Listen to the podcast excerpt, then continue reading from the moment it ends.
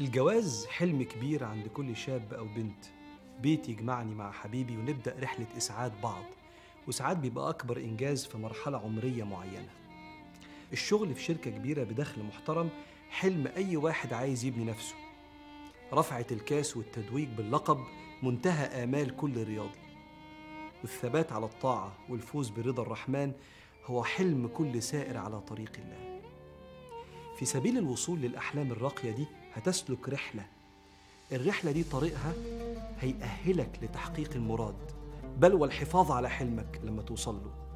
وإن يكون الحلم اللي أنت حققته ده كمان مصدر سعادتك بس المهم تتأهل من خلال هذه الرحلة رحلة الوصول. أحكي لكم قصة. ما بين موسى الشاب اللي اتربى في بيت فرعون وما بين سيدنا موسى نبي بني إسرائيل اللي من الخمسة أولي العزم من الرسل رحلة اتبنت فيها نفسية سيدنا موسى. بدأت بخروجه من البيت ماشي في الطريق من بيت فرعون ماشي في الطريق فحصلت خناقة ما بين قوي وضعيف.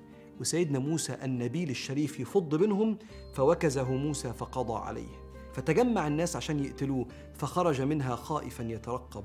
وصل مدين ساعد البنتين فأبوهم كافئه وشغلوا عنده 8 أو 10 سنين يرعى الغنم. بتتغير شخصية سيدنا موسى اللي اتربى في بيت فرعون لشخصية سيدنا موسى اللي بيرعى الغنم قوة وصبر وخلوة وبعدها أوحي إليه بالنبوة.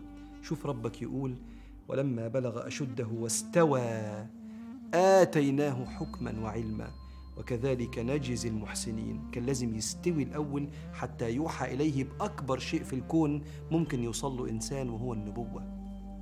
فلو أنت حديث التخرج لسه متخرج امبارح وعينك على شركة كبيرة ودخلها كبير اسمح لنفسك تخوض الرحلة الأول.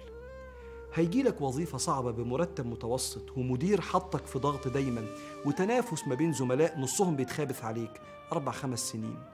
هتتعلم الجد والالتزام بالمستهدفات والمواعيد والحكمة في التعامل. وبعدين ربنا هيجيب لك الفرصة اللي بتحلم بيها. يلا روح الشركة الكبيرة وانت مجتهد وملتزم. وعندك الخبرة اللي ما جاتش بالساهل. ساعتها هتعرف تحافظ على وظيفتك لأنك اتربيت والرحلة صنعتك. عشان كده سيدنا النبي صلى الله عليه وآله وسلم كان بيربي الصحابة على تحمل مشاق الرحلة قبل ما يأتي الفتح والنصر من ربنا.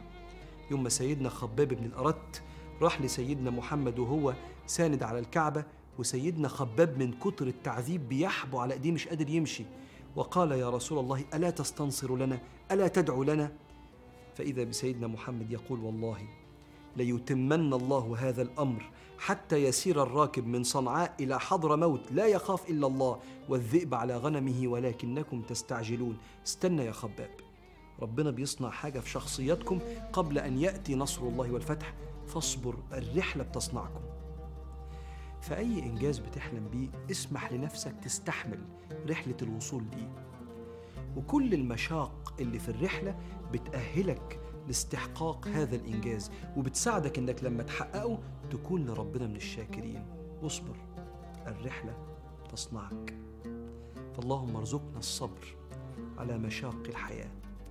وحقق لنا يا مولانا ما نتمنى واجعلنا لك من الشاكرين.